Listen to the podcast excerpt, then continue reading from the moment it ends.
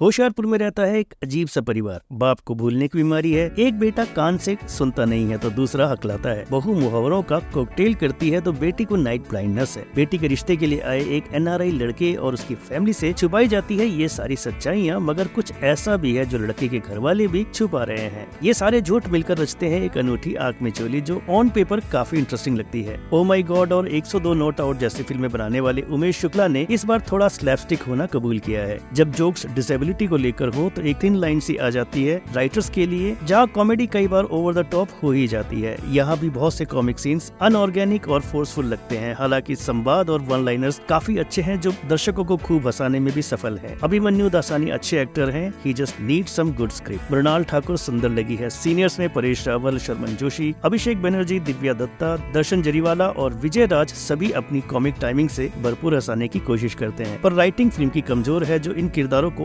Organically grow नहीं होने देता। बावजूद इसके आँख में चोली पूरी तरह से कोई खराब फ़िल्म भी नहीं है। स्लैपस्टिक और ओवर द टॉप कॉमेडी को पसंद करने वाला एक बड़ा दर्शक समूह है, जिसे ये फ़िल्म अच्छी लगेगी। अदरवाइज़ भी फ़िल्म में कुछ अच्छे कॉमिक सीन्स हैं, जैसे कि एक ब्लाइंड राइड वाला सीन काफ़ी हिलेरियस है। हाँ क्लाइमेक्स बहुत ही लचर है। सचिन जिगर ने कुछ अच्छे गाने फ़िल्म में दिए हैं। आँख में चोली एक ठीक ठाक सी वन टाइम वॉच है, जिसे फ़िल्म की बात की रेटिंग रहेगी 2.5 स्टार्स की।